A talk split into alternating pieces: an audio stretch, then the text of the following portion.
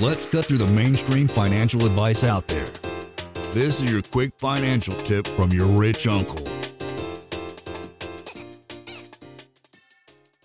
That's what a lot of people don't realize. They see that we own 6,000 rental properties today and they think it's this like fast shot up to, you know, the stratosphere. But what they don't realize is that there was 5 to 10 years at the very least in there saving your money diligently, saving five to thirty thousand dollars, and not only saving it but putting it into investments that grow for you over time.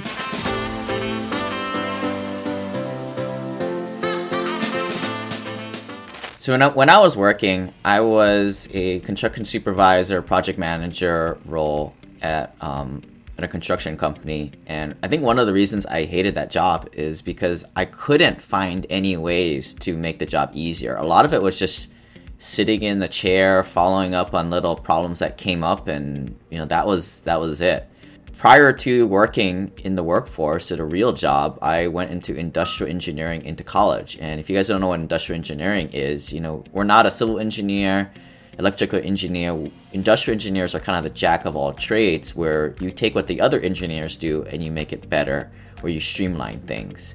I can remember sitting outside a subway, doing like a queue study, and you know, you're just trying to find ways to move customers around easier. Now, that is me using my brain power to help out a, another company or business, but effectively, I kind of went into industrial engineering to kind of for selfish reasons to find ways that I can make things easier for myself.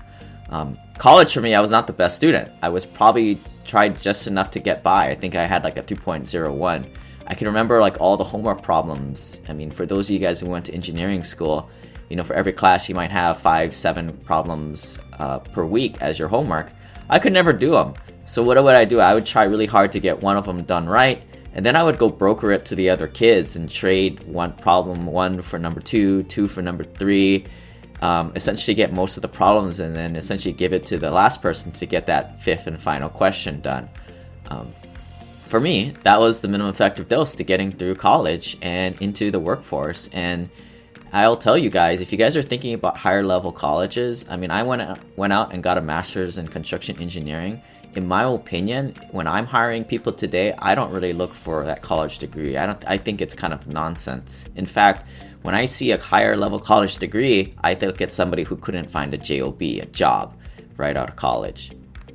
I was looking at my social media feed the other day, and there was some guy taking some photos of him in a, like a cap and gown he finally got his MBA, and the dude is like 35 years old, right? He's a grown ass man, 35 years old, and now he's just getting his MBA now, and he's so proud of it. I'm like, dude, I mean, I'm financially free by the time you get your stupid cap and gown to when you supposedly can have command a six figure salary. You're a little bit late to the party, right? And what I'm urging for you guys out there is to go and get your finances right, get start investing so you can be financially free well before you even start to think about getting some high level degree, MBA after working type of arrangement. You know, also tagging onto that, my employer paid for my master's degree, and the only reason why I did my master's degree was because my employer paid for it and I don't know why my employer paid for it. I guess it's a way of keeping people around for another two to three years, or sometimes they want you to vest for four years after they pay an extra fifteen, twenty thousand dollars a year for a useless master's degree. So the first thing first is like get your finances in order, right? So what I recommend most folks getting started, you know, you might have a fifty, hundred thousand dollar a year salary out of college First thing is to get your income minus expenses. Just like when we buy apartments, income minus expenses. Your income is from your day job. Before we start going down all these random rabbit holes of you know what kind of side gigs you can make to increase your income, focus on the one thing, your highest and best use, which is like get your day your day job, and just focus on that. And then the next thing to look at is your expenses. Now, a lot of people like the Grant Cardones out there will say, "Don't worry about your expenses." Well, depends who you're talking about. Uncle G talks to a lot of broke people out there who don't have good paying jobs. People making sub fifty, sixty thousand dollars. If you're listening to this channel, you're probably making a little bit more than that, and this is why I'm kind of giving a little bit twist to this advice. Folks out there listening, you know, you guys have good paying jobs. A lot of you guys went to college. Therefore, your income shouldn't be too bad. You should be able to live a little bit frugally and save anywhere from five to thirty thousand dollars a year at least. When I kind of graduated from college, I worked on the road and essentially gave up my my house and my rent and lived off the company dime for about half a decade. And I was able to save fifty, hundred thousand dollars a year to throw all into investment properties. Investment properties, you know, if you're buying a hundred thousand dollar turnkey rental, great way to get started. Turnkey rentals are remote rentals. We're typically investing outside of your local area, especially if you look, live in cool places like Seattle, California, Hawaii, New York, Boston, where the rent to value ratios aren't going to make sense. A little bit of review here rent to value ratio is you take the monthly rent divided by the purchase price. And you're looking for something about 1% or higher so you can know that you're cash flowing on a monthly basis. So that's kind of the quick investing tip number one. You're looking for something that cash flows to buy one of these properties, it's going to cost about $100,000 to buy a sort of a you know 1500 square foot house, three bedroom, two bath, something for the lower middle class or what we call workforce population. This is the glut of the population out there in America. And if you guys probably sticker shocked by this type of stuff, I was. I didn't realize people lived in $100,000 properties, let alone under a quarter million or half a million dollar properties that I was used to in Hawaii, California, and Seattle. Now, but a lot of people do live in these types of areas. So, my second tip here is to focus on finding the 80% of the median home price. And that is the great rental stock, at least as a starting point. So, you can go and Google median home price Birmingham. I don't know what it is today, maybe it's about $150,000 but you take 80% of that and you know i'm sure our video editor will pop it up on the screen what exactly that math is right now. And that's about where you should start to be looking for the prices. You take that price now you have a price point to go and shop in the good old zillow.com which isn't the best data out there but it's the quickest and minimum effective dose for you to get started and start to look at the right range of properties. When we work with some people get them going with the remote investor incubator um, they're just really off the map. They're looking at these $400,000 houses all in the wrong areas. Um, a lot of people, especially when they live in New York, they're looking over to maybe Pennsylvania or New Jersey. And we're like, dude, you're wasting your freaking time because they're not going to have the rent to value ratios there. If you just look at the median home price and then you went over and you also check Craigslist, Facebook Marketplace, and also takes the good old Zillow Zentimest or Rentimest or whatever they call that thing it's not going to be anywhere near that 1% rent to value ratio. So, again, step number two 80% of the median home price. The big things that we're looking for, again, when we're looking for this workforce housing, is we're not looking for the high end stuff, the luxury stuff, the stuff that you would probably want to be living in because the returns aren't good, the rent to value ratios aren't there, and quite honestly, the tenants are kind of a pain in the butt because they're kind of high class um, society. We also don't want to be on the low end. Trust me, I've been there. Class C and D and war zone properties, you just don't want to deal with these type of tenants because they quite honestly don't pay a lot of times. A lot of these guys don't have bank accounts. Like people around me, they're like, well, why aren't these people getting vaccines? And I'm like, you know what? I'm not going to say in one way or the other, but like a lot of people out there, they don't have bank accounts, is what people realize, right? Like, and they're like, what? Right. When I had uh, five rentals in Birmingham, I mean, I like a lot of times, like four out of five of the checks would have been like Walmart money orders sent to me, and it took me a while. And but this is how most of America lives.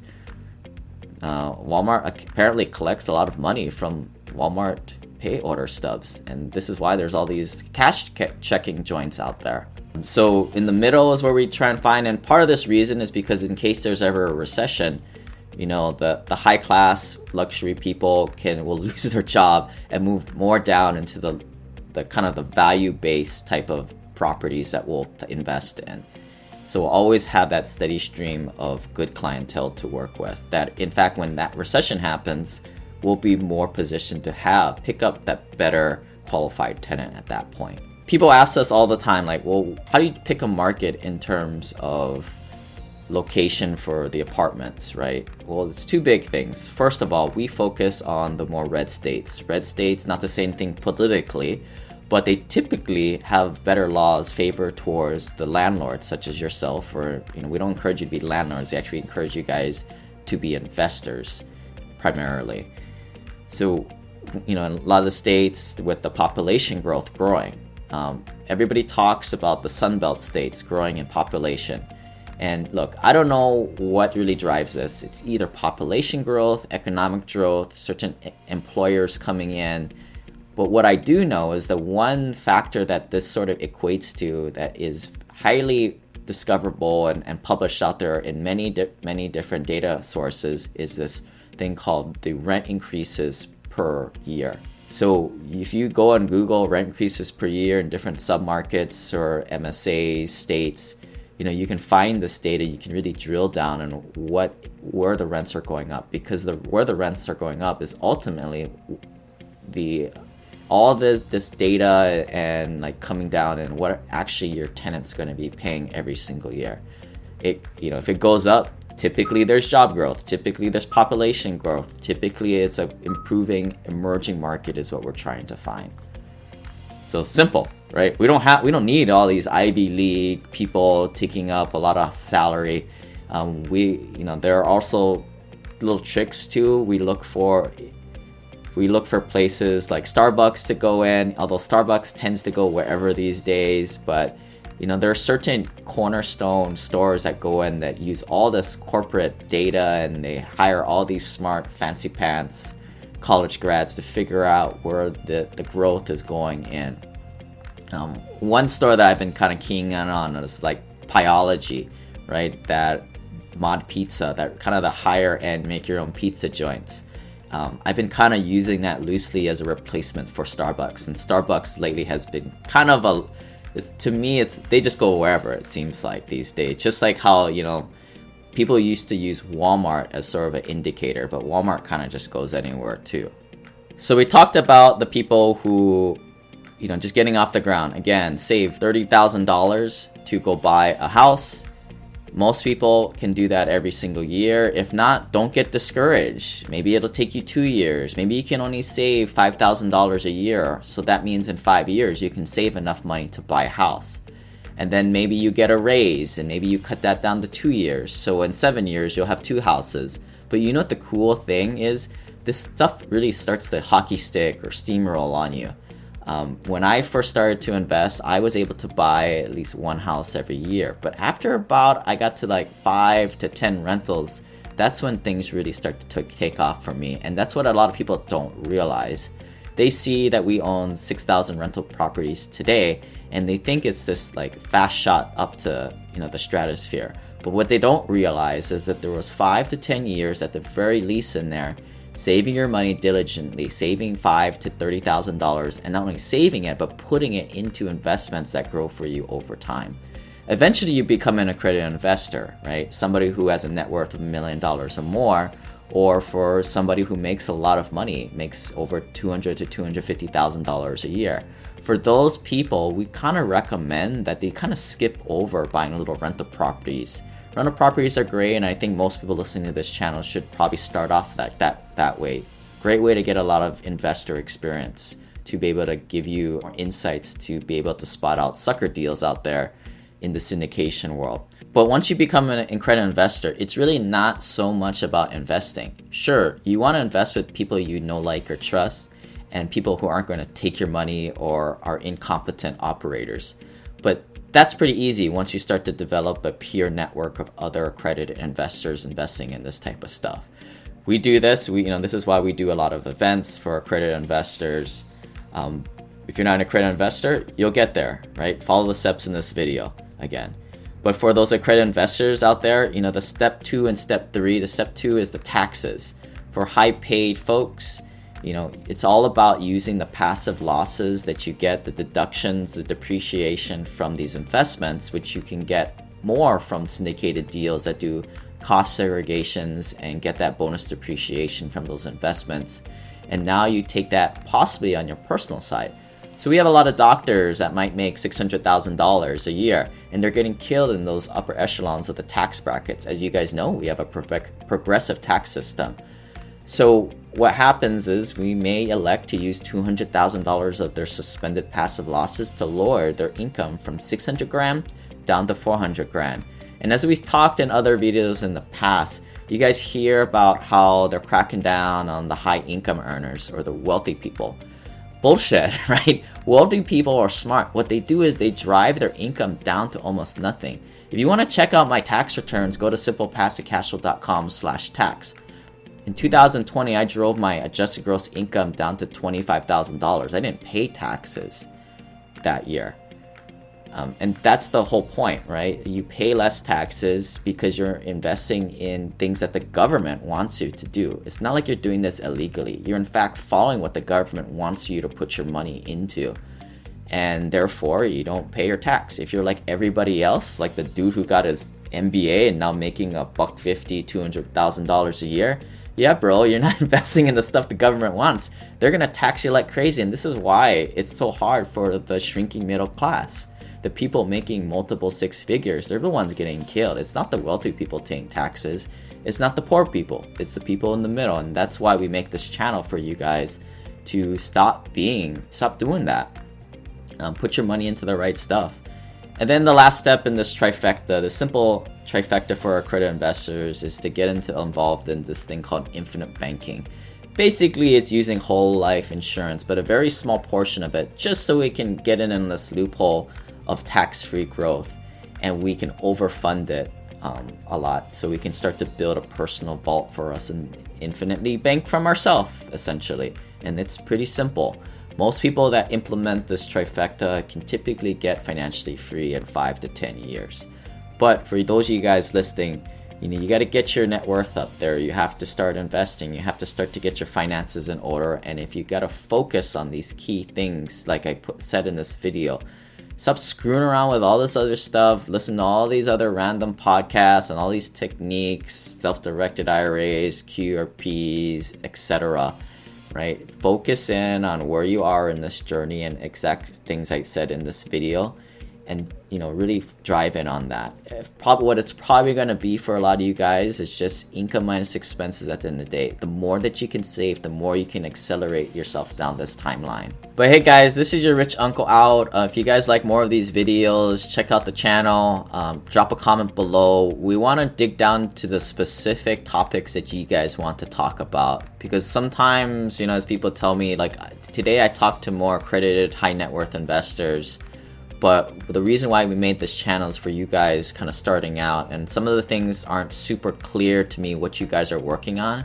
So let me know so we can kind of help you to kind of skip over all this nonsense and garbage of mainstream financial dogma out there. All right rich uncle out. See ya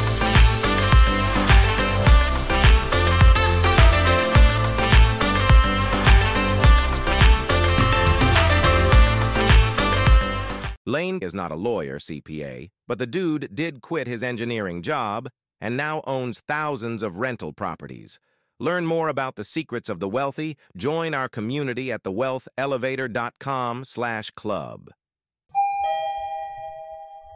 And if you're looking for a longer form podcast, also subscribe to the Wealth Elevator podcast.